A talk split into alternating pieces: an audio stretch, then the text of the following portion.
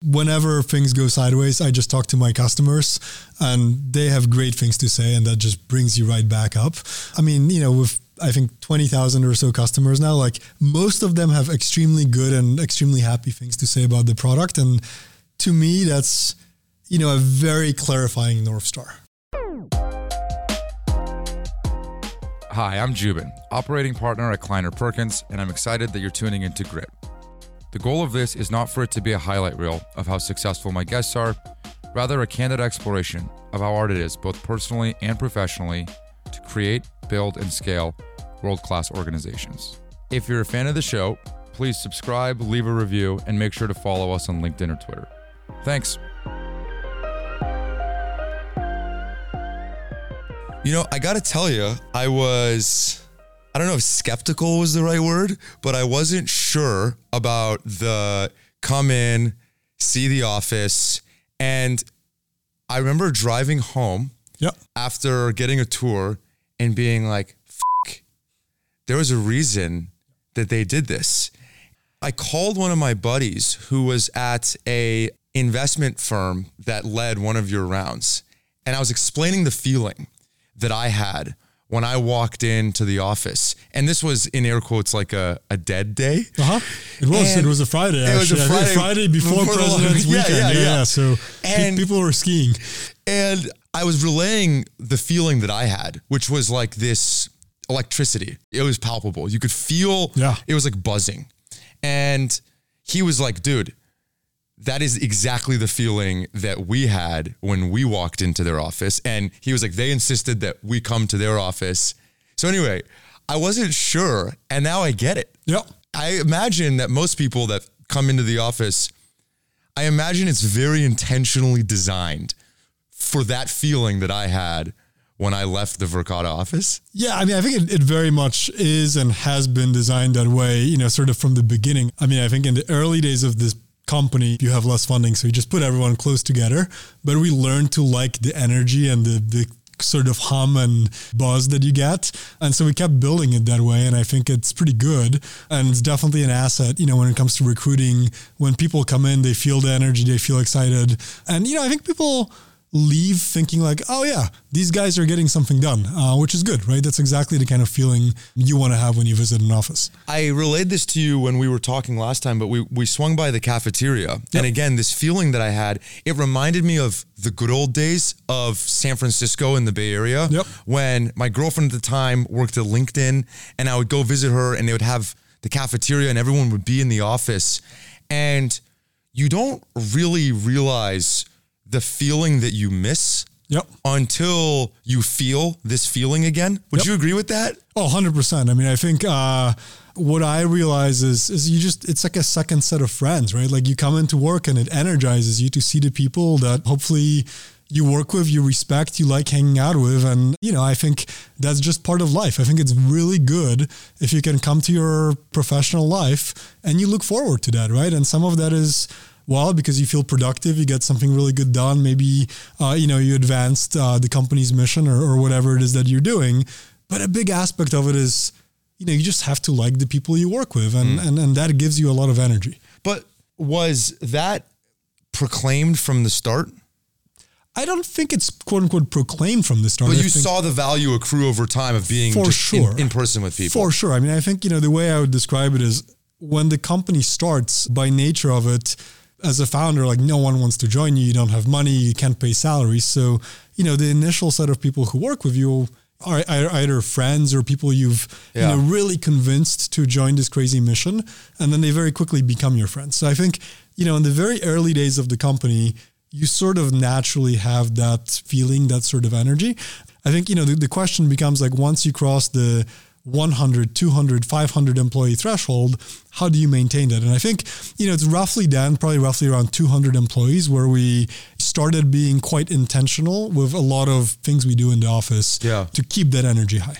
I was at a friend's house over the weekend. They live in the Berkeley Hills, Uh-huh. and both of them work remote. They have a little baby at home, and they were talking about how nice it is to be Sure.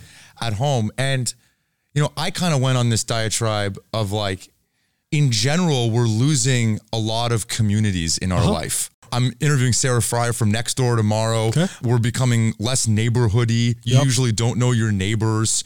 The like atomic family is not what it used to be. Yeah. Work took a lot of that identity for people and that community that you would get in the workplace. I think we've since COVID lost a lot of that. Mm-hmm. That sucks. Yeah. That totally sucks. Uh-huh. And I think that the feeling that I get, and I'm actually not blowing smoke. I was very skeptical coming here the first time.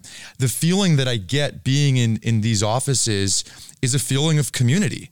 And I think that people get very energized by that feeling. Like I think that there's just something magnetic about this idea that you're doing something with people that have a shared goal or a shared vision. And that could be some religious doctrine, that could be something about your kids or your Yep. family, whatever it is. Yep. You agree with that? Yeah, hundred percent. I mean, I think look, uh, you come to work and and it's about the people, right? I mean, I think very few of us come to work and it's just about the task at hand. You know, I don't think it's necessarily like you have to be at certain hours in the office or it's you know it's about being strict or anything like that. I think you know the way we thought about this problem is for thousands of years, people gathered together to accomplish tasks that they were passionate about hmm. together. You know, being in person, it fuels that creativity, it fuels the casual conversations.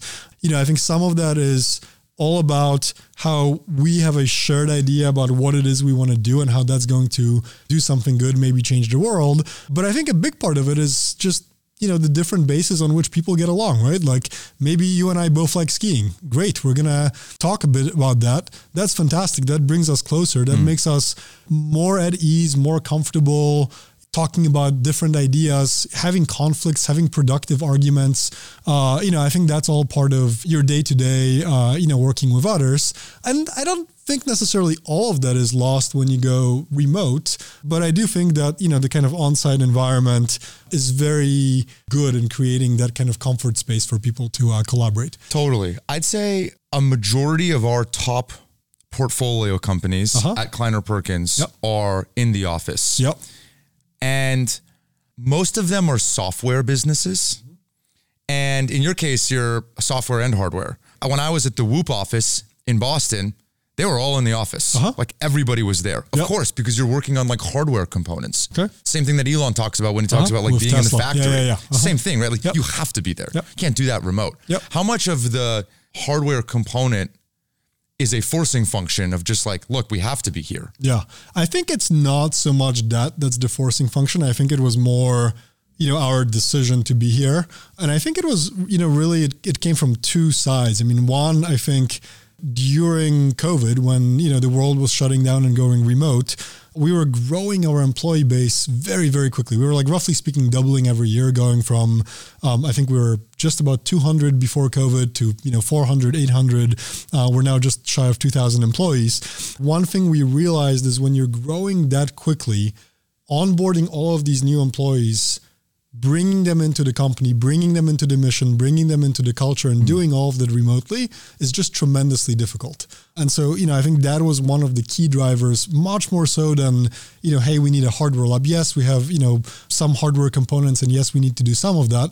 But I think if we wanted to be remote, we could manage the hardware aspect of it. But I think it was much more about the type of environment, the, the type of company that we wanted to be that really led us to make the decision to bring people back as quickly as we could and and you know that started frankly for us in 2020 we quickly realized and started bringing people back but then also you know and i think this was a second and very important aspect you know we were very conscious that we didn't want to accidentally build a distributed team and so what i mean by that is you know i think when COVID happened, you know, a lot of people thought, hey, maybe maybe it's okay. Maybe we'll have people all over the world. And I think for us, the question was like, well, wait a minute. Two months ago, we wanted everyone in San Mateo. Why do we suddenly want to have people all, over the world? Like, what? Why? Why make that change now? And I think you know we thought about that question and we said, no, actually, we want to co-locate people, and you know we implemented a lot of tactics to to just make sure that we don't accidentally end up in the spot uh, where the workforce is distributed. What does Verkada do? Can you give like the 30 seconds? Or maybe like how does a customer use it? Sure. I mean, we build a software platform for physical security, all things physical security in one single pane of glass. It started with video security. So think of cameras in a building like an airport or a hospital or another high skill environment. You know, we've since expanded to doing other parts of physical security in the building. So, you know, people going through doors, air quality in the building, screening visitors who come into the building. So think of all aspects of physical security in a single modern cloud based uh, software platform is how I think of Verkada. Raised at 3.2 billion last valuation, which was, by the way, in October of 2023. Yeah. So like that might be a real valuation. Like Yeah, yeah, that, yeah. that actually that might not be fake. Yeah, yeah like I think it was three and a half in uh, in October this past October. yeah, was three and a half. Yeah. So like that's not ZERP era. Like No. that was not that far long ago. yeah.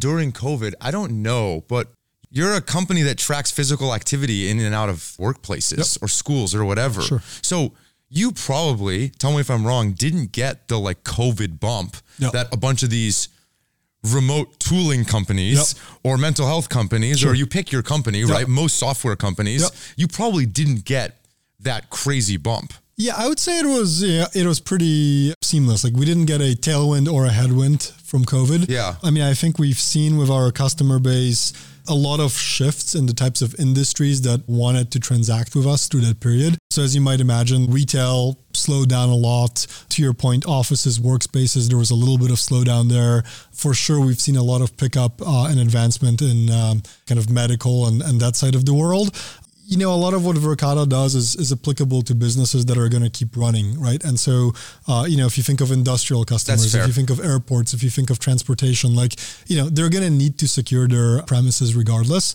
You know, from a business momentum perspective, we felt COVID the most was on international expansion.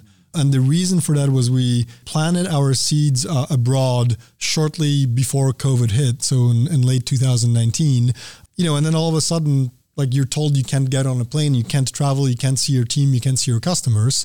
That was a big challenge. And I would say, you know, I think if you looked at our business metrics, that would maybe the only metric that you could see and credibly attribute to like, okay, COVID had a meaningful impact there. many entrepreneurs in Silicon Valley fancy themselves as original and first principle thinkers. Uh-huh. And this is one example of an area where you actually went with your instinct Uh-huh. that you thought was best for your company. Uh-huh. And it's funny because some of the most unique businesses that I've ever studied are outside the Bay Area. Mm-hmm. Like they just do things so differently, whether that's 1Password or Zapier and Uh-huh. the way that they think about fundraising and how long they waited to do that. Mm-hmm. Yep. There's just so many examples of these companies that are outside the Bay Area. Yep. Do you ever worry about being in the thought bubble? Like, is that even a thing in your mind? You know, I think when you live where we live, when you're here in the Bay Area, like you know how everybody thinks about certain issues, Yeah. right? And so you can definitely get caught up in that. Yeah. A lot of it is like just seeing how the rest of the world works. A lot of it is, I mean, to your point, using examples of, you know, how other businesses run, right? How even if you zero in on the Bay Area, you know, you can think of like how businesses are created today or maybe in the last decade, and then think back to, you know, I don't know how Cisco was born in the 90s, right? And it was a mm. vastly different journey, right? Like what venture funding looked like was vastly different. How quickly you wanted to get to profitability was vastly different. So we tried to think of like what's right for the business and what's right for the long-term outcomes we want for the business. And then we work back from that as opposed to saying, hey, this thing is a, you know, kind of a trendy approach right now. Let's just follow that approach. Yeah, but like, can we go into that more? Sure, Like, yeah, yeah. why why do you think that is? Meaning, I think every founder Yep. knows that they have a unique company. Uh-huh. That their company, if you someone really deeply actually studied their story, not just the retrospective narrative that someone tells about their company, but actually understood it, every single one of them looks very different. Yep. And every decision that they make needs to be context dependent Uh-huh. on the, the dependencies of the company, like the things that that company needs at that time. And so I guess the thing that I don't understand Mm-hmm. is like, is it a fear of being misunderstood? Why do so many founders ask me, hey, Joubin, what does Glean do about this? What hmm. does Rippling do about this? Yep. Why does that question happen? Does that make sense? Yeah, no, I think it makes sense. I mean, I think what ends up happening is, at least you know, this Like, is why don't you just trust your gut? Yeah, I mean, I think you often do, and you have to, or you have to learn to do it. But I think you know, for a lot of founders, myself certainly, you know, included in this, so much of what you do, you do for the first time, or you're seeing mm-hmm. that scale for the first time, you know, and then decisions at the time you're making them, the decisions always feel big. So, like, one thing I've learned is like, if I look back in retrospect at things we've done, oh, in retrospect, it's very easy to think about it, right? And if you think about the decision that you're taking in the moment, it, it feels very large, right? And and oftentimes it's the first time you're dealing with this kind of thing. And so, you know, I think some of that kind of need for advice or need for someone else telling you how they've handled the situation just comes from, well, crap, this is a scary situation. Like I need more brains helping me think of how to navigate it. Mm-hmm. But that can lead you astray. Sure. That can lead you astray because oftentimes, like, yeah, you're trying to do something very contrarian. Yeah. And so getting the input of a bunch of people Yeah. that are just pattern matching Yes. across a bunch of different companies can have an adverse effect, can't it? Oh, for sure. And I think this is where, you know, I think you uh, you choose your advisors wisely. And, you know, I kind of think of it as, you know, at any point in your in your life cycle as a founder, you want to have, you know, a few people that you look up to that have been ahead of where you are today. And they're your true core group that you go ask these questions. So I think of it less as, hey, like, let's gather data and like what's the pattern what did most people do? I try to think more of what did a company that had to navigate a similar situation do that resulted in a good outcome for that company. Uh, and if you find those examples i think you often end up with you know with advice with tidbits of information that that is not actually pattern matched that, that ends up being you know kind of quite original. And you know i think it gives you a little bit more of the reinforcement it actually gives you the courage to follow your gut or to follow those uh, you know those kinds of like first principled ways of thinking Who are some of the folks that are in that camp for you today? Like the next era of business leaders that you you want Verkada to go aspire to try and be those types of companies? Yeah, so one company that we, you know, we we love seeing their journey and and, and we look at a lot of decisions they made along the way is uh, is Palo Alto Networks. We love the business, and I think in 2012, when roughly when they went public, that business looked very similar to Verkada, right? It was a hardware software systems company. Uh, you know, there's fewer of those than kind of you know maybe the pure SaaS plays these days. So that's one business that you know we've seen execute phenomenally well and certainly as we've talked to people who you know who work there and navigated decisions uh, we've gotten phenomenal advice from them and and so you know i think that's an example but you know you always want to have a list of, of of companies like that that you you know you sort of see some parallels and you look up to it and ultimately you know you build respect for the people who run them and that's where you you get some advice yeah. I mean, even Palo Alto, they got rid of their CEO Yep. twice. yeah Could you imagine that? Now that you've built the kingdom of Verkada in San Mateo, like what would you do? Let's just imagine. Yeah. Can I just like play Yeah. make believe with you? Go for it. And like there's a coup. Yeah. And you're out. Yeah. I don't think it's gonna happen. I Yeah, think yeah. you're a very firm leader of this company. Sure. But like, would you go do another company, you think? You know, I think so. I think I probably would. I, I think it depends on the circumstances, really, right? I mean, I think, you know, these things happen in kind of a variety of ways. And, you know, I think, look, like there is a scenario where the job I do today becomes a job that, you know, maybe is not the job that I love doing, right? And mm. in that scenario, I mean, I'm all for hiring someone who can, you know, build the value faster. And as a, you know, You are? Yeah, I think I would be. I mean, I, you know, I would. Meaning, like, do you really admire Palo Alto Networks in all the ways that that they've built that I business? mean, I think it's astonishing how built how big they got that business, right? Yeah, I mean, if you if you look back to it in 2012, I think they were doing something like 100 200 million in annual sales. Uh, you know, today they're a 100 billion dollar company. Yeah. And that takes transformations, right? And I think, you know, there is a point at which you have to be aware of like how much you are scaling and if the scale of the business is outpacing you, you have to be open to that, right? Mm-hmm. And and so I- you know, I would like to think that if that were happening at, at Verkada, I would be open to that. I mean, that's not the case right now, but you know, I definitely think about it. I you know, and I think you have to think about it for yourself. I think you know, you think about it for everyone on the team, right? Because the business, you know, I think if you're in the situation we're in, is growing so quickly that the likelihood that the business outgrows the capabilities of individuals that you haven't seen at any given point in time is, is frankly likely. But interestingly, Yeah. the only person that actually gets the benefit of the doubt Yeah. or the people are the founders. They always have the longest, The longest view on the company. yeah, but also the longest rope, Yeah. meaning every executive is always up for getting topped. Sure.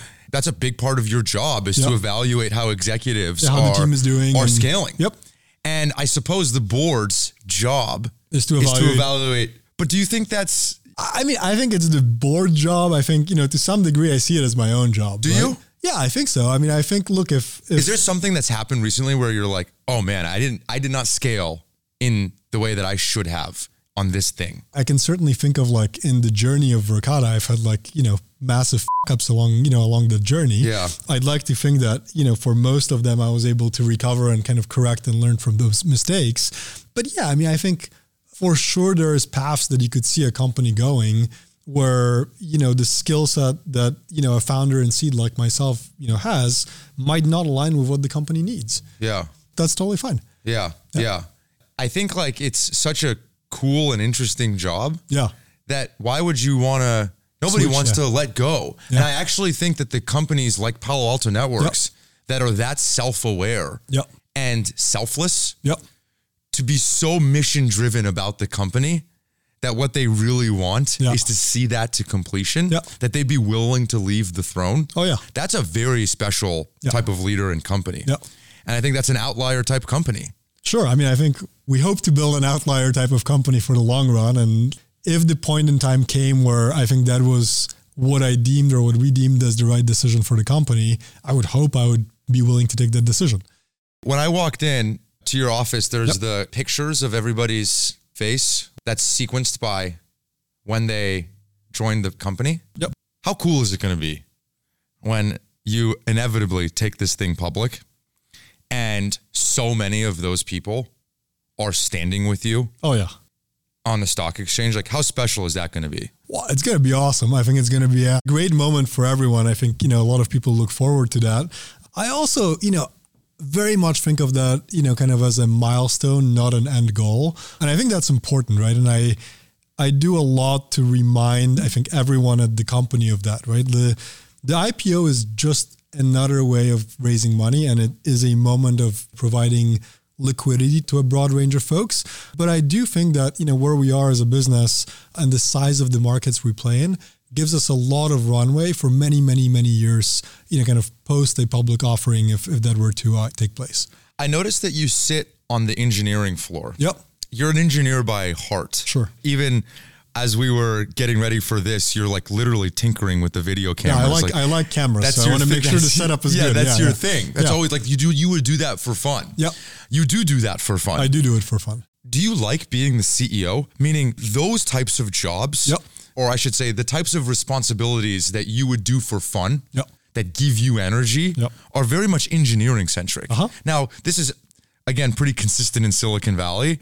Do you like the job more, less, or as much? Because today there's very little tinkering Yep. that you're actually doing. Yep. You're managing people Correct. you're fundraising, you're setting and defining the vision, and you're hiring. Yep. There's like the big three buckets Yeah, of the yeah, yeah. job. Those are all very like extroverted tasks. Yep.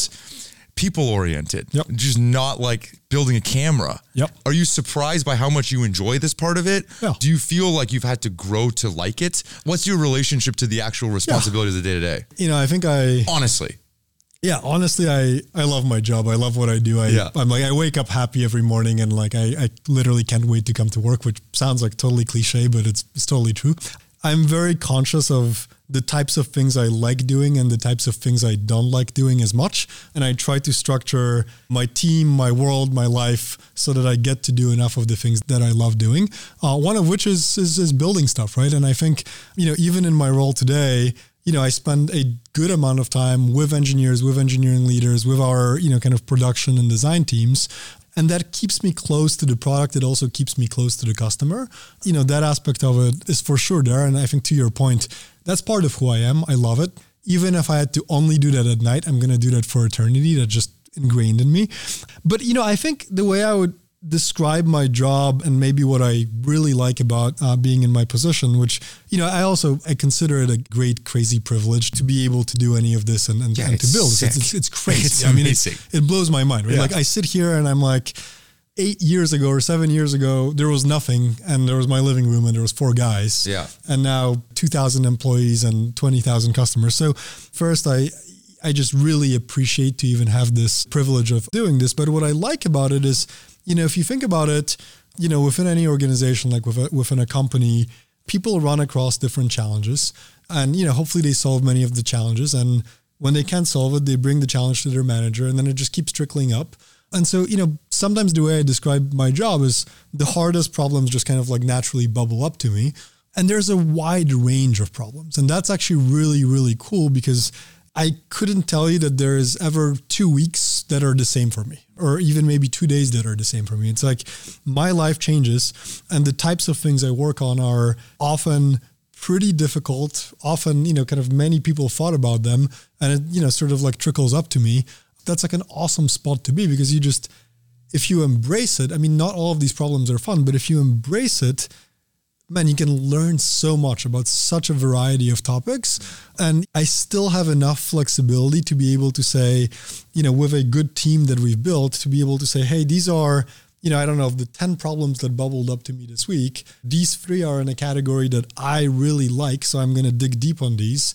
And these other four, you know, maybe some of my executive team or someone else can go handle. So I think, you know, that flexibility and that ability to work on really kind of hard things is, um, is definitely very exciting. Do you do anything intentional about regulating where your time is spent? Yeah. Do you do any lookbacks on the week yep. and prioritize the big problems? Like, how do you think about where your time is spent and how do you prioritize the things that you want to make sure you continue to carve out that give you energy? Yeah, for sure. So I think short answer is yes. You know, I, I think you have to be very conscious of how you spend your time. Otherwise, you end up getting pulled into things that are urgent but not necessarily important. So I like to think of what's important and, and that's often much longer term than the kind of urgent things.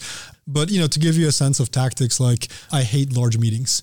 When I look at my calendar, I try not to have any meetings with more than five individuals. Uh, if it's a meeting that's larger than that, it better be an all hands or a presentation or something like that. But generally, I think people work better in smaller groups. Like, so that's maybe one hack I try to isolate blocks of time in my calendar. So every day, I think it's very easy when you're in my position to just get your day, you know, literally blocked back to back in 20, 30, 40 minute chunks, whatever. Almost every day, I try to have, you know, an hour or two a flexible time in the afternoon where I can, you know, roam, I can talk to random people, I can check in on a project, I can like just jump into something. And I find that very, very valuable. It's just an informal way of gathering information from the company. Almost every day you, you block off an Almost every day. Like I, I, I try to make sure my day is never like a grid from, you know, kind of beginning to end.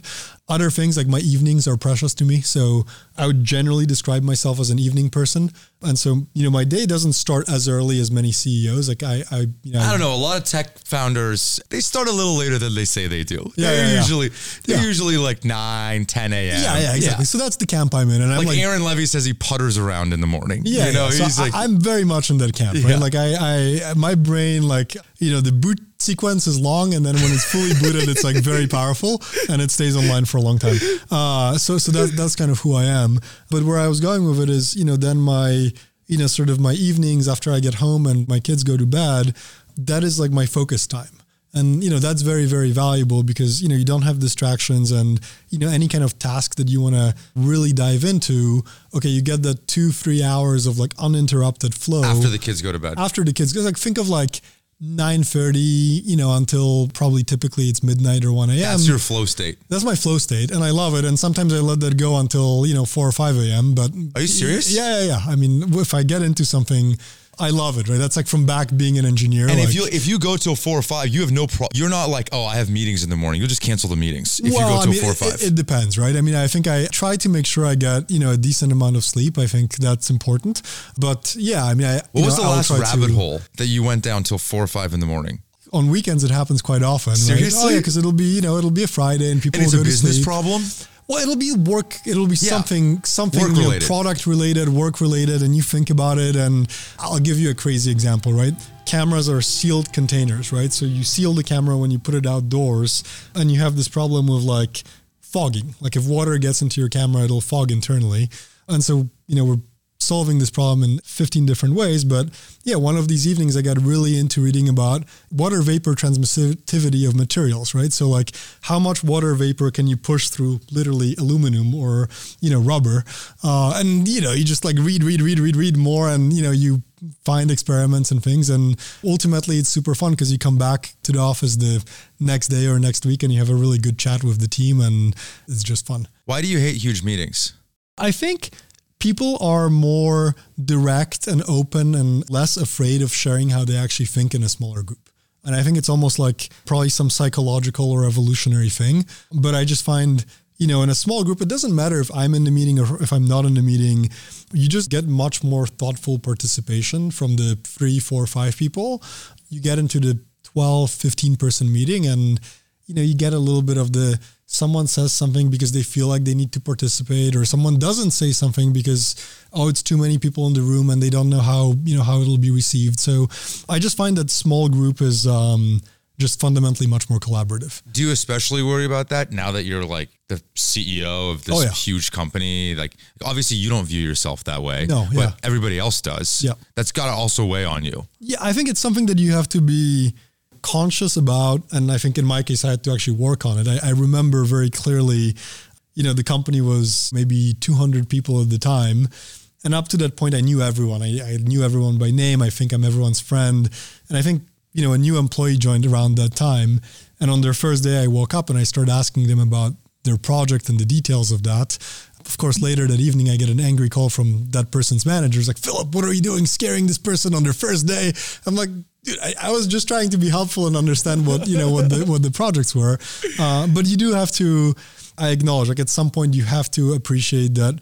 Okay, people do think about the dynamics and the hierarchy, but but if you're conscious of that, I definitely try to have an interface that's very approachable. Like I want my employees to talk to me. I want them to be unafraid to debate things with me, disagree with me. Frankly, I think healthy argue, arguing is very, very good, right? Like if everyone has the same opinion, chances are you're not building the best possible product or you're not making the best possible decision. If you have opposing opinions, it's somewhere between them that, you know, somewhere in that arguing that you find the cracks in the foundation of what you're saying and then you can fill those cracks, you can fix it and, you know, and you ship or build something really good. When I look at your background, Stanford, started a company while while at Stanford, right? Sold it to Chegg. Yep. KP company. Yep. Should have been on our radar, you know? Like should have been on a bunch of radars. Yep. But you spent four years at Chegg, right? Kind of running the Yeah, almost the, five, yeah. Almost five. Yeah, yeah. You were not an unknown quantity at yep. that point. If you ask any VC, what they're looking for is like kind of this. Okay. you know, like you know, yeah, you tell me. Yeah. So like, like started a company. Yep. You know, like it was a, not their home run, but it was it was like enough it to something. Yeah. It was something. Yep. They want to get back in the game. Yep. Stanford, like super smart engineer, all these things, right? Do you feel like you were underestimated or misunderstood after that? Meaning, when you were going out to raise funding for I don't know the seed, yep, or the A, yep, were people clamoring? Yes and no. The yes part of it, you know, I think because of what I've done before, it was easy to get meetings. So it was very easy to get in front. You were of, walking up and down Sand Hill. Yeah, no you could problem. get. You know, everyone on Sand Hill would you know would be excited and, and would want to take the meeting. I think where it was tricky was the industry we chose, which initially was squarely video security. And squarely, you know, from the beginning, we said we would need to make the hardware, we would need to make the camera. It was an industry that I think it was a mix of like it's little known. It's not down the you know kind of common path of what you know in 2016. I think uh, what a lot of VCs were thinking about, and I think second to that, there was sort of a graveyard of startups or companies who you know had tried to do some sort of um, you know video analytics for security type of startup in the prior decade, um, and so I think those two things made people are really reluctant on the market, right? So, like, yeah, in the beginning of the company, raising money, especially relative to what the climate was like in 2016, uh, was quite difficult for us. How long did it take before, you know, when you were explaining the idea in the uh-huh. early days, and you'd say, like, we're building a video camera company? Yeah and like in your gut, yeah. it didn't feel great to say that. You uh-huh. know, like it wasn't the sexy thing to yep. say, yep. especially at that time. Yeah. How long before you started to believe Yeah.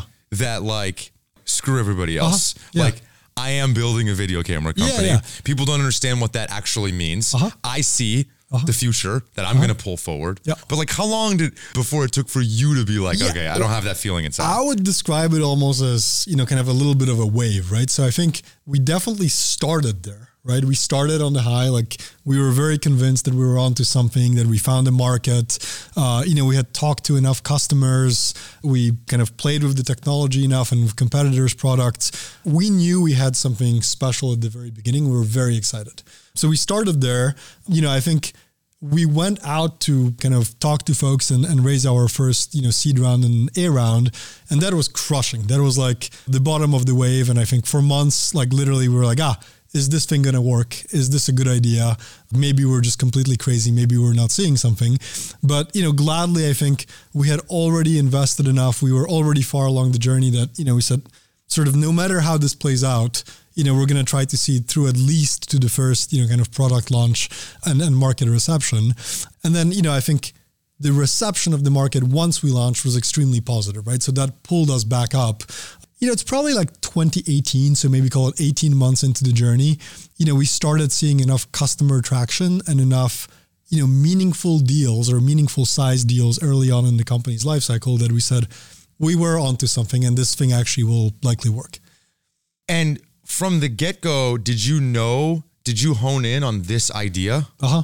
Was this the idea when you got the gang Yep. together to start working on a company? Was it to start working on Verkada, the camera company? Not at all. This is early 2016. We, you know, we started getting back together and we. And what were you doing at that time before? so I, I had left my prior job and I got a green card, which unlocked my ability to basically be unemployed and you know and think of my next my next startup right Yeah. so i convinced one of my co-founders james to leave his job he was uh, actually working at a law firm at that time uh, he's a computer scientist who ended up being a lawyer he hated law i was Perfect. convinced him to get back into engineering and it was initially two of us and we gave ourselves you know we, we told ourselves we'd take all of 2016 to sort of look at different ideas, talk very openly to many people, uh, you know, kind of brainstorm, build things every day. And we did build a lot of stuff. And if we landed on something that we liked, you know, we would go build a company around it. And if we didn't, you know, we would go back to the industry 12 months later.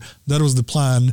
About six, maybe five, six months into the journey is where the larger group, the four of us, got together around this idea of video security. And that quickly solidified as an idea that we liked. And in 2016, how old were you? 29? 29. Yeah. Did, were you married? No, not yet. Not No. yet. Had you met your now wife? I have met her years prior. Years at, prior. Stanford, but yes, I. But I- you we, hadn't rekindled it yet. We had not rekindled it yet. No, And correct. so, like, maybe what I'm trying to get at is like, what's the calculus in your head? Yeah. You were a VP of product management Uh-huh. or whatever, right? Yep. Like, you Yep. were you had a great job. Sure. You were probably getting looks at other great jobs. Uh-huh.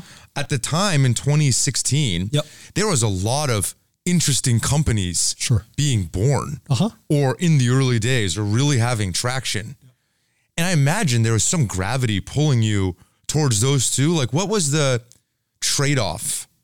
I like building stuff, and I think I at that point in my life, I I knew in particular that I I enjoyed the risk. I enjoyed the zero to one, and I think I was also keenly aware that as sort of life goes on, life gets more complex, and you know, cost of living and your ability to do these things doesn't necessarily increase, right? And so I think for me, it was a good moment in time where I think with my prior experience and, and, and kind of selling the company to Chegg that I did, I had the ability and the flexibility and a fairly uncomplex life, right? Fairly uncomplex personal Yeah, life. like single guy living yeah, in the single Bay Area. guy, like low Had a, have a nest egg from the right, from the ex- exactly. acquisition. Had some savings from that, and so you know, but it didn't change your life. It, wasn't. It yeah, wasn't. it wasn't like life-changing. I'm not going to work forever. Yeah, like, yeah, definitely not. But it, you know, I think it definitely gave me the the ability to say, "Hey, I will take a year off work and I won't have income, and during that year, I can you know brainstorm and you know hopefully land on an idea." You know, and frankly, I think that period was fantastic, right? And I think you have to have you know a certain level of like self discipline and drive. You know, I probably work my hardest or, or, or one of my hardest in that year. Like, you know, we'd wake up early, we'd build things, we'd build prototypes. We didn't know if it would work or not. But yeah, I mean, that's ultimately what culminated in, in kind of the idea around Verkada. And I think, yeah, for anyone thinking to start, I, I always tell folks like, not jumping into the very first idea, but giving yourself some time, even if it's just a few months, to you know really explore things, talk to other people about it, and zero in on the thing that makes most sense. I mean, at least for us in this case, proved like extremely valuable. Brian Long from Attentive, uh-huh. uh, the Attentive founder, did the exact same thing. He actually wrote a book about it now called Problem Hunting, where he had started a company prior to Attentive that they were getting like a 700k PO from a Fortune 100 company. Uh-huh. But in his heart of hearts, he was like, this isn't a big enough company that I want to build. And I think, you know, his point was like, why are there so many like infrastructure monitoring tools? Because it's uh-huh. like all these developers are being told, go spin out of your company. The problem that you see, go solve it. And then now we have like a hundred of the same solution. Were you convinced that you wanted to be the CEO? Because again, you're like a tinkerer at heart. Uh-huh. Did you have a strong desire to be the CEO? I wouldn't say I had a strong desire. By the way, it's I okay to say my, yes. Yeah, no, I, I would. I yeah. would. I would say it. I, I think there's many aspects of my job that I naturally enjoy, and I think you know, in the group of, of, of folks that I worked with, like it just made sense at the time. So, you know, but I think I was always the presenter. I was always the guy who would go and like pitch the idea to someone else. I was always convincing people to like, you know, gather around it and join it. Right. So, yeah, I think there was a lot of there are properties of of me that are you know I think the very introverted engineer who loves the craftsmanship and the really obsessing about a particular aspect of a solution, uh, and then I think I'm I'm very aware of the fact that there's an extroverted side of me and I have a strong need for people and I really enjoy it, and then that's like another part of my drive. So yeah, I mean I think it's it's a combination that just like worked well for me you have this thing that the team tells me about of okay. like the first 10 people yep. in the team really matter. Yep. And I imagine that philosophy was not just the teams that you build from scratch now, but also the first 10 to 20 people in the cementing of the company. Oh yeah. Did you have that fervent of a belief about Yeah, I think, you know, I think it's it's both. Like what is the belief? I, well, I think the, the belief, and I think this is both my belief. I think it's Hans's belief. My co-founder had you know kind of similar experience with this, but but I think our belief is that the first few people who you hire for any given team or for the company that matter set the tone for the rest of the team. You know, we firmly believe if you get those first hires right, their ability to attract more great people is will be exceptional. I think conversely, if you screw up the first few people on the team, you know, that team is likely set up for failure. And then making a change or correction later on is very expensive, right? So if you pay attention to it at the beginning, I think the thesis is, you know, spend all of your time on the first five or 10 hires of any given team. If you get that right, you know, things are likely or have a good chance of progressing well. You know, kind of conversely, if you don't get it right, the cost later will be will be tremendous because you have to make a big change and you know at, at, that point you know the team might be 30 40 50 people and recreating that from scratch is, is, is very difficult you raised a $15 million series a series right yeah. when you raised that money did you know what to do you raise all this money uh-huh. you know we do a lot of series a's yep. and then it's almost like vcs just assume that founders are like oh yeah like the uh, this is how we're going to spend these are already uh, perfect capital allocators uh-huh. going back to our point of like when you're like in a room of darkness and yep. you're kind of like feeling around yep. and now you have this like bank yep and you got to figure out like how do i use this yep one of the challenges that i've noticed is that founders are still very used to them doing all the things.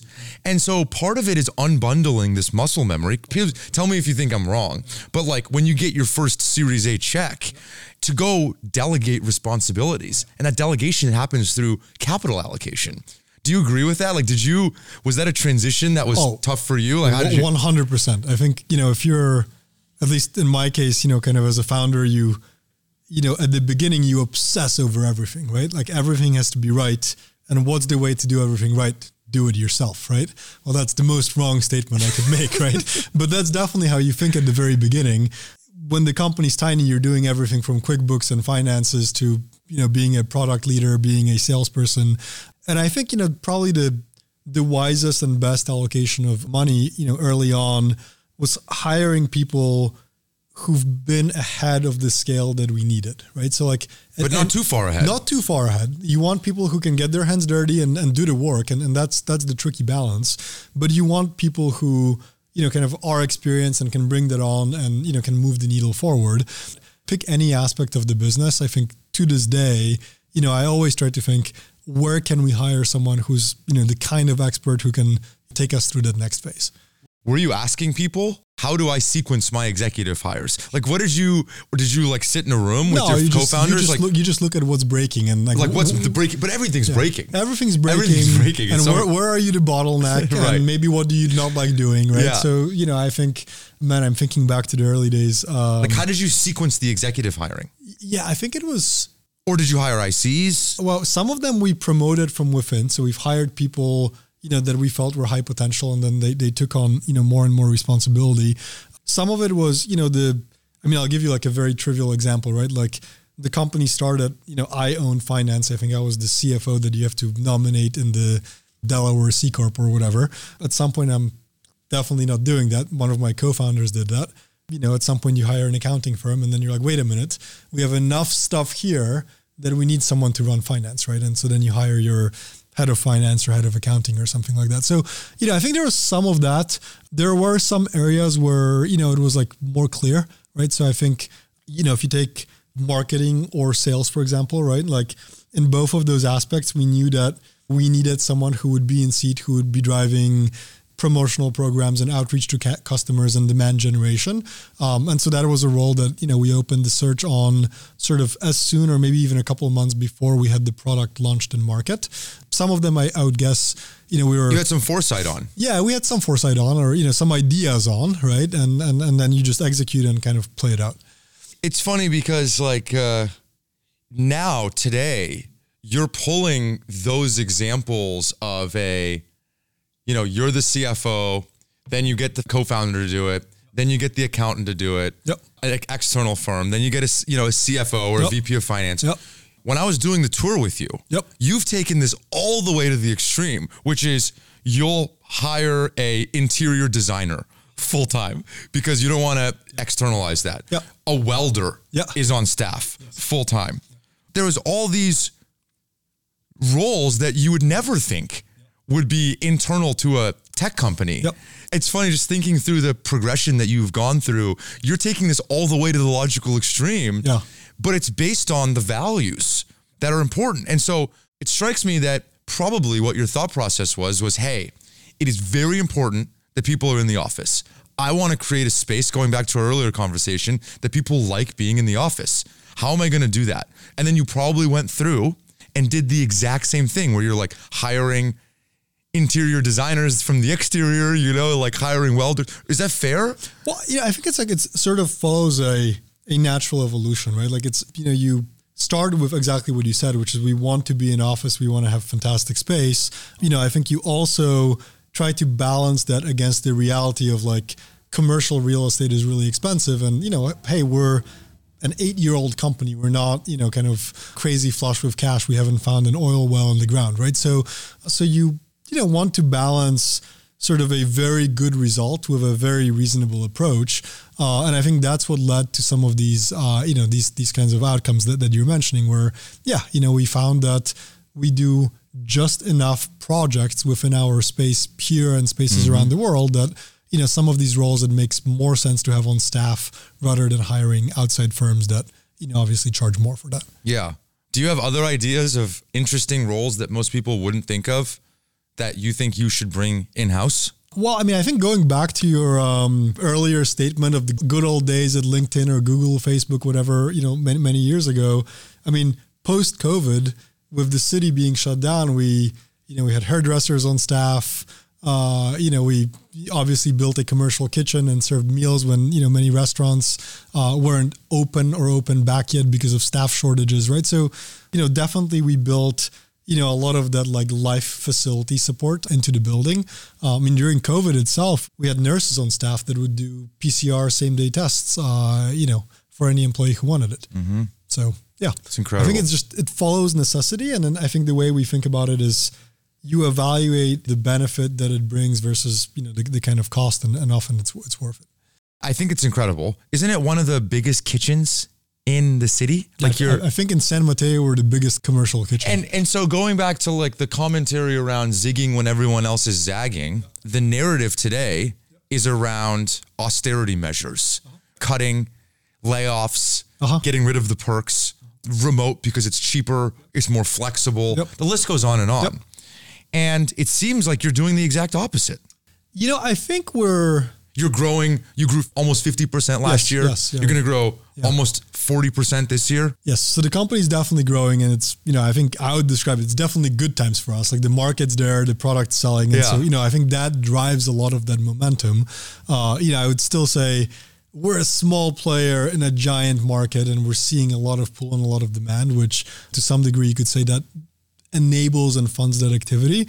But the other thing I would tell you is that you know, I think we're thoughtful and concentrated on how and where we spend money, right? So, you know, I'll give you an example. We do events for our employees. Uh, we often have the debate of how many events and how grand and how much should we spend, you know, per head on a, I don't know, a sales kickoff or a engineering offsite or something like that. And I think in recent years, you know, I think our bias has been, you know, we want to give folks the energy and we want to give them amazing experiences. And so we concentrate the spend, right? Rather than doing quarterly, you know, big kickoff events, you know, we'll do three kickoffs that are like called more cash efficient and one big kickoff at the beginning of the year for sales, right? And and that costs us, you know, more for that one event, but I think it's also like appreciated more by the employees than if you just took the same amount of money and like evenly spread it and you know instead of one epic event you had sort of like you know called four more average events right so i think we applied that kind of logic to kind of the many elements of um, you know of perks and things that we do in the company You mentioned there was a bunch of things that you screwed up. Going back to my question of like, where did you not scale? Yeah. Like, what were areas where you didn't scale? And Yeah. you're like, look, I screwed up a bunch of things. Oh, yeah. What are some of the ones that still hurt? I think the, the one that's that's very obvious from the early days was when the company was growing and we're call it about 200 people. There's two things that that I screwed up big time at that point. One, I was unaware that you know at that point, the next employee who joins doesn't know who I am, right? And so you know, today I invest a lot in, in kind of like different forums and questions and all hands and different things so that employees know who I am, how I think, how what my framework for decision making is. Um, I didn't do that at the time. So, you know, all of a sudden, probably if you're employee 250, I'm just a random asshole running the company. That's mm-hmm. all you know about me, right? So that was, you know, that was kind of one category of screw up. I think, you know, where it culminated and it was, you know, kind of a, a pretty big up on my part, right? We had a incident with some of our sales guys uh, who engaged in bad behavior, right? And, and we should have like sent a very clear message to the team and, you know, kind of parted ways with the, those folks. We didn't do that. The mistake was twofold. We, we waited, we, you know, fired them later for, for their misbehavior. But I think combined with the first point I made, it sent this like wave of ambiguity to the team about who I am. And it just clouded everyone's like, is Filip the right guy? Is this the right company? How do I feel about the team? How do I feel about being here?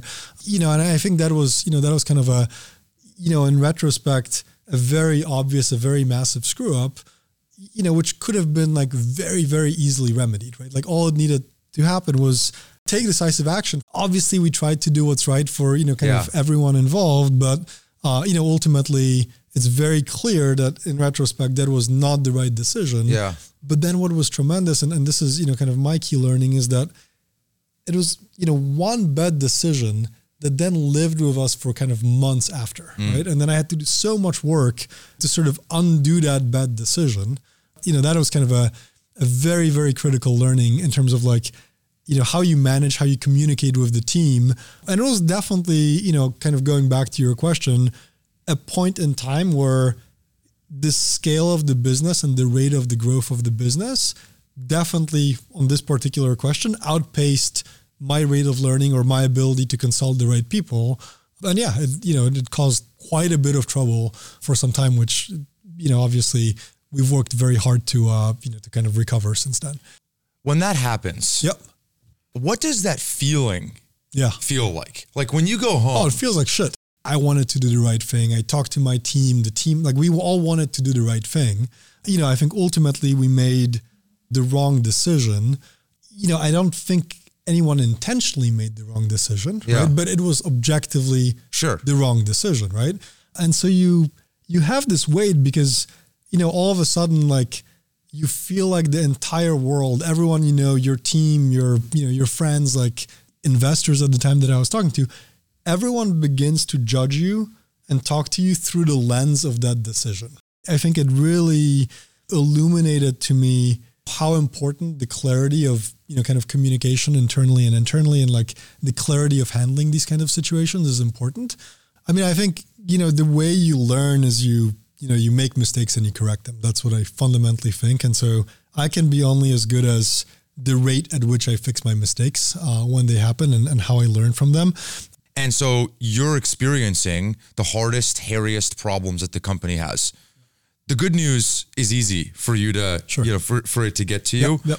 But then on the other hand, most of our conversation is about like how well the business is doing. Uh-huh. You know, like the valuation and the people on the cap table and all these people that are coming to this nice fancy office. Like, isn't that kind of Oh, the yeah. two worlds that you're always balancing? Which is like you have this HR issue, but the company is like just raised a massive round. Yep. You know, like you have this hardware issue, Yep. but the company is like one of the darlings of the valley right now. Like, isn't that constantly the tension? It is, that it you is. kind of like, uh, yeah, have to have. yeah, it's, it's it- always this balance. I mean, I, my favorite tool in this in this bucket is uh, I call it customer therapy, uh, which is whenever things go sideways, I just talk to my customers, and they have great things to say, and that just brings you right back up. Um, Interesting. so like that- you'll just that- go jump on a customer call. yeah, if you just jump on a, I mean, you know, with I think 20,000 or so customers now, like most of them have extremely good and extremely happy things to say about the product. And to me, that's, you know, a very clarifying North Star. Okay, things can go sideways, you know, a fundraise might not be as good or wh- whatever thing is happening in, you know, internally. But at the end of the day, when you talk to those customers and they express, you know, sort of like a very pure gratitude for how you've improved their business or their life, or you've, you know, made people, you know, safer or, or more efficient, that definitely balances it all out. You grew the company 40 to 50% last year. Uh huh. Now your base is what, 2,000 ish employees Yeah, just shy of 2000. worldwide? Yep. Like across how many offices? Uh, geez, I think we have 17 offices worldwide. 17. Yep. You're going to grow another 600. Like what's the headcount ish? 600? 600 plus 600 600. plus? Yep. Is that not just daunting? Like, are you not just like, holy hell, like, how are we going to go find and compete Yeah. for 600 of the best people Yeah. in the world that opt into the Verkada culture? That, You know, like, that's like got to be absolute top of mind for you. Yeah, I think if you think about it as a single number on a spreadsheet, it is scary, and you have exactly the thought that you have, which is how the hell am I going to find 600 great people? I think the secret there is is kind of what you were talking about earlier, which is delegation and divide and conquer, right? So. Okay, you take 600 people, we're hiring them across 17 different offices. And then within each office, you know, you've got directors, managers, and, you know, you get it down to like, okay, I have so many managers and they each have a headcount goal of plus eight, that's a very tractable number. Uh, and so, you know, you, you kind of break it down um, and it makes it much more palatable. I also think, you know, kind of the geographic dispersion of the office and the ability to tap into the different labor labor markets has been extremely helpful, uh, you know, helpful in, in hiring. And the last bit, which I think was a surprise and wasn't something we expected, but but has been magical for us, is when you open these remote offices, hmm. people running the remote office feel like they have it's like their own. You know, it's like all of a sudden you don't feel like you're just a cog in the giant machine. You have like your own presence and you can make it your own and You're you like the co-founders You're of- like the co-founder of Salt Lake or Yeah. you're the co-founder of Austin or whichever, you know, whichever city. And so what we've seen is like, you know, a huge increase in kind of like momentum on execution and energy, especially as it relates to hiring, because, you know, it's like this fresh start for people. And, and so that's been kind of a very good part of this journey of opening offices around the world. Of the 2,000 people, almost half are in go to market. Uh huh. Is that right? Just about a thousand in the sales org. Yeah. And then of the thousand that are in R and D, let's just say, or not, The not rest go- of the yeah, the rest of the company, Yep. twenty percent are hardware. Uh, so yeah, on the R and D side, it's Yeah. about I would say 80, 85 percent of the engineering is software engineering, uh, and then it's a pretty lean but great hardware team. That also surprises me. Yep. I don't know. I think of Verkada as a hardware company. Now, you might say you're a Yep. software enabled company that does hardware. sure, yeah, we yeah, call yeah. whatever we want. Yeah, yeah. But like, you put physical goods in the world Uh huh. and they got to work. Yeah. There's to be like high uptime, Yep. you know? Yeah. That's surprising to me. That distribution is not what I would have thought it to be. Yep. I think the way you answer that is, you know, if you think about where the hard parts of the invention are, I think that all is sort of on the software side. I think if you think of the hardware that we make, I think of it as a almost a delivery vehicle for the software or for the end-to-end experience that the customer seeks, right? So, you know, if you think about you know, I don't know, take our camera or our access control system or, or, or another piece of the equation. I don't think we're creating necessarily cutting edge hardware the way that Apple has to do when they build the Vision Pro, right? There's a lot of like crazy complex things that are, uh, you know, that they need to essentially invent on the hardware side to make something like a Vision Pro or a, a Apple Watch work. I think, you know, for us, it's a lot about being smart about what it is that we build, like how we choose the components, who we build it with. But ultimately, you know, we're not building the image sensor. We're not building the lens. We're, you know, we're choosing vendors that make these different pieces. We design the package of how it all functions together, and we're very thoughtful about that. Um, and then we do have, you know, sort of a manufacturing operation with JDMs um, that kind of allows us to scalably build these widgets. Yeah. You have a Vision Pro there behind your desk. Yes. So you've played with it? Yes. And as a tinkerer, It's awesome. I you, love it. you must love it. Yeah, of Are you tired of it yet? I've played with a lot of VR headsets. Uh, Have you? Yeah, yeah. So I've, I've played with the early Oculus headsets and uh, you know all the Meta stuff, and you know a couple. Uh, I think the company's called Varjo. Yeah. that makes like an enterprise grade one. I love it just because I think ultimately I'm a nerd. I love technology. I love toys. I love gadgets. Look, I don't know yet what the super awesome ultimate use case for these things is. One of my co-founders got very into uh, flight simulation, uh, and so he's got a rig set up with you know with a very high-end VR headset, and it's fantastic. I mean, you sit in the chair and you feel like you're flying a plane, and you keep doing it for hours. Yeah. Uh, so you know that that's a use case that that definitely resonated with me. I don't know yet, you know, what kind of the killer use case on on the Vision Pro is, but I will tell you, like. I did bring it on the plane. I tried. I, I was the crazy guy on the plane. You know, everyone's looking at me like, "What is this guy doing?" I'm like, ah, "I'm just watching a movie." You watching a movie? Yeah, yeah. And, And I how could, much- and I could see them. How much better was that experience? You know, it's interesting. I think from the visual fidelity side of things and from the like audio visual fidelity, I think it was far greater than my default, which is bringing an iPad on the plane. I think the isolation was both fantastic and weird, right? So it was fantastic in that, you know, you get into it and you're watching a movie and I turned on, you know, I think they call it like cinema or theater mode. So it like re- cancels everyone out, like everything out around you you know, and then you're sitting in your chair, you're watching a movie, and then the flight attendant bumps you, and you're like, "Oh, what happened?" Right? And so, so that you know, that was a little like disconcerting because it really puts you in the zone. But you know, it was uh, it was a good experience. I mean, I think you know the technology needs to get smaller and easier to bring Sure. places, and the price point is probably not accessible, you know, for a lot of people at this point. But it is exciting. Going back to one of the points of like the pressure of the valley. Yeah. Like the pressure of the valley right now Yeah. is that there's these platform shifts happening. And this is the thing. This is the new thing. And that includes the VR headsets from Apple. Yep. That's like captured the zeitgeist of everybody over the last few weeks. Uh-huh. And that includes AI. Like Sure. those are the things. Yep. Do I think you probably have a good story for both of those things? I think you do. Yep. I think you do. Yep. I think that there's a pretty good AI story Absolutely. with what you all are doing and the information, the data that you're capturing and how you can empower customers. I believe that. But do you feel like there's just this undue pressure to now all of a sudden like go talk to your CMO about how Verkada is like an AI company? Yeah, yeah. Or when you're wearing these when you're wearing these glasses, figuring out like, okay, Filip, what is your story about like uh, how we're gonna integrate into this new platform, this Apple platform? I don't know. How do you think about it? I mean, I think there is a lot of that in the valley. I think you're right. Like a lot of people, you know, think that way. I, I think my approach or our approach is I love the exposure to the new technologies and I think we, you know, we try them and we see, you know, kind of how they make sense. But I think for me it's much more about what's the long-term value that these things can meaningfully create within the context of, you know, of, of our company and our product and customer base, right? So I'm probably not the type of person who just, you know, grabs the keyword because it's the hot keyword and attaches it to my company name and yells it from the top of the mountain. And I'm sure that costs me a little bit on the valuation side.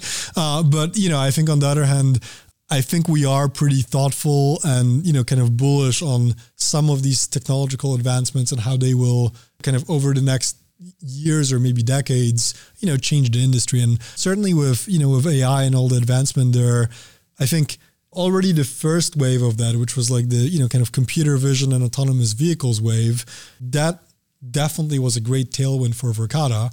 And we've benefited from it greatly, and we've built a lot of that into our products.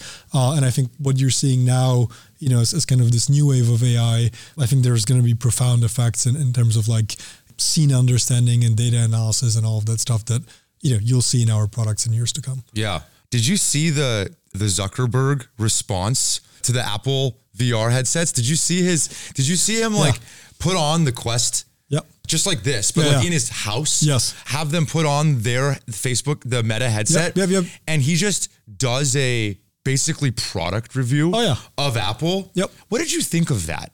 You know, I haven't. I've seen clips of it. I haven't. Dude, you should watch full, it. I will watch the full length thing. I haven't watched the it's really there's two things that struck me. Number one, talk about this ability to persist. Yep. This guy is still going. Yep. And is like waging war Oh, yeah. against Apple in hardware. Oh, He's yeah. not even a hardware guy. Yep. And you know, he had to lay off like 20% of the company. He went through some really tough times over the last couple of years. They're not necessarily the good guy in the public sphere. Oh, yeah. You know, and he just keeps going. So I think there's, I don't know, maybe that was like observation number one. Observation number two, there was something really refreshing, even though he's oddly robotic, there's something really refreshing about just him sitting there, just like giving a breakdown as a CEO of like How he thinks about it. how he thinks about it. Here's why I think we win. Here's why I think they lose. Yep. Just like such an earnest dialogue Yep. with people about their product. And I think sometimes, maybe to be clear, the opposite second observation is I feel like sometimes we over complexify Hmm. like what we're doing, which is like sometimes maybe it's a podcast where a CEO just sits there and talks and gives a feeling about their vision Yep. that's visceral to people. So anyway, those are my two kind of like takeaways. I didn't know if you had a reaction to it or not. Yeah, no, I mean, uh, look, I think I'm amazed. I mean, I think what both Facebook and Apple are doing on this front is, is, is, is crazy. And yeah, I mean, I think everything you said is is spot on, right? Which is, if you told me to go build a phone to compete with iPhone, I would, I would tell you you're crazy. Like it's extreme challenge, right? So I admire them for kind of both pushing the fronts of that. I mean, I think ultimately what I think about it is I, you know, there is a certain level of hardware execution that enables these devices to hmm. be what I think, you know, maybe Mark and, you know, Tim or Apple and Facebook are, you know, respectively envisioning. You know, I'm guessing they've seen a few versions into the future of what's possible and, and what these things can enable. And I would guess that that is what is, you know, kind of driving their, you know, conviction on this front. That Do you think people underestimate this? Like, meaning you know how hard it is to build V, whatever this is, one? Yeah, V1 for V1 Apple. Yeah, for yeah. Apple. But as you put those on, I imagine the engineer in you. Oh, I put it on and I looked at it for 10 seconds. I took it off. I was like, this is amazing. that's what you thought. I mean, I literally like took it off for a second just to like reflect on how clear and amazing the progress was. Right? I mean, like if you've used, you know, some of these things just five years ago, you know, it would have lag and give you a headache and you'd see pixels, right? And, you know, you put this thing on and it's super clear and it reads your hands in, in space in front of you and it's super responsive. So yeah, I think as an engineer, I'm, I'm both blown away by how good it is, and then I'm excited about how you know if I press the fast forward button in my head, I'm guessing you know over the next five, seven years, whatever it is, ne- next few versions, it just becomes better, clearer, more compact, more integrated, uh, and that is exciting. John Doerr says that the signature of a great entrepreneur is their ability to articulate a vision of the future that they can uniquely bend forward into the current. And when I was watching Mark Yep. do th- this thing, yeah. and he was talking about like the Ray-Ban sunglasses and how the phone and the headset are going to work together. Right, right. I was like, this guy is literally Oh, yeah. looking into the future right Yes, now. yes, yes. And it was very convincing. Yeah, and I would bet they, you know, they if you're them. You probably have mock-ups and betas and crazy Oh, yeah. gear, and you probably literally have seen the future, Yeah. which I think is the only way to be as excited and as convinced as they both seemingly are about it. Yeah. Um, but by extension, I'm excited. I, I love technology, and you know, I, I love when people do something new because it just it gives everyone momentum to keep pushing. Well, look, I can't wait to see what you pull forward from the future. Are you hiring? Always. Uh, are there any key roles that you want to shout out? Are there any offices? Yeah. Like you have 600 plus jobs to fill. So Yeah, I mean, look, we're hiring across all fronts, all offices. Um, most of our global offices are sales offices, so that's how you can think of you know roles outside of San Mateo. In San Mateo, we're hiring sales, but also engineering, you know, kind of G and A, all other roles for the business. So yeah, growing across all fronts. And your sales office is like when we walk the sales floor, there it ga- again, it gave me that like old school feel Yeah, of like there's like dashboards. Yep. It's happening. Yes. It's buzzing. Someone closes a deal, like the bells go off. Like Yep. it's the whole thing. Yep. It's really cool, man. Well, I, and I think you know it's it's great because it's it's a great environment, frankly, for people to learn, right? So you know that energy it keeps you going, it keeps you wanting to do more, and I think when you create that environment, you know, you just osmotically learn a lot from the people who are sitting next to you, and so that I would say is one of the you know kind of best aspects of that particular job within our organization. Yeah. When you hear the word grit, what do you think of? You know, I think of like the need to persevere, the need to like, you know, when you're building something for me, it's always this question of like, how long do you try and keep trying? And at what point are you, you know, kind of crazy and, you know, in the middle of the ocean and you should give up? But, you know, I think there is a big part of the journey up front, which is really tough. And I think, you know, I'm not sure how many people kind of appreciate that, but I think that's what you have to navigate. It's the choppy waters at the beginning. Even now, when the company's bigger, um, I actually say this to employees at, at every onboarding we do. You know, the company and the markets and everything, it's cyclical, right? There's good times and there's bad times. And, and I guarantee for everyone who joins, if they're going to be here for a few years, for sure that'll be there will be a moment where things won't be going as well as they had hoped, right? And that might be on their end, that might be the company end, that might be the markets, you know, who knows? Uh, and so I always think of like this cycle of like, you know, when things are going well, you charge up energy and you, you know, you think of those things that make you exciting, like, you know, like this positive customer stories or the stuff you love building or whatever it is that you, you love doing. And you store that energy so that, you know, when invariably something goes sideways, you have it to dispense and you have a strong team and you can navigate through the storm, you know, and hopefully get back uh, to the clear on the other side. I'm excited for everything that you all are doing. And um, I want to just come here and have a beer with you at some point to your office. For sure, anytime. Yeah. So I uh, thank you for having me. And um, I appreciate you doing this. Awesome. Thanks so much. Yeah. That's it. Thanks for tuning in. Feel free to check out more than 100 past interviews that we've done and more amazing guests to come every Monday morning. This episode was edited by Eric Johnson from Lightning Pod. Thank you to all of my listeners for tuning in for an hour plus every week.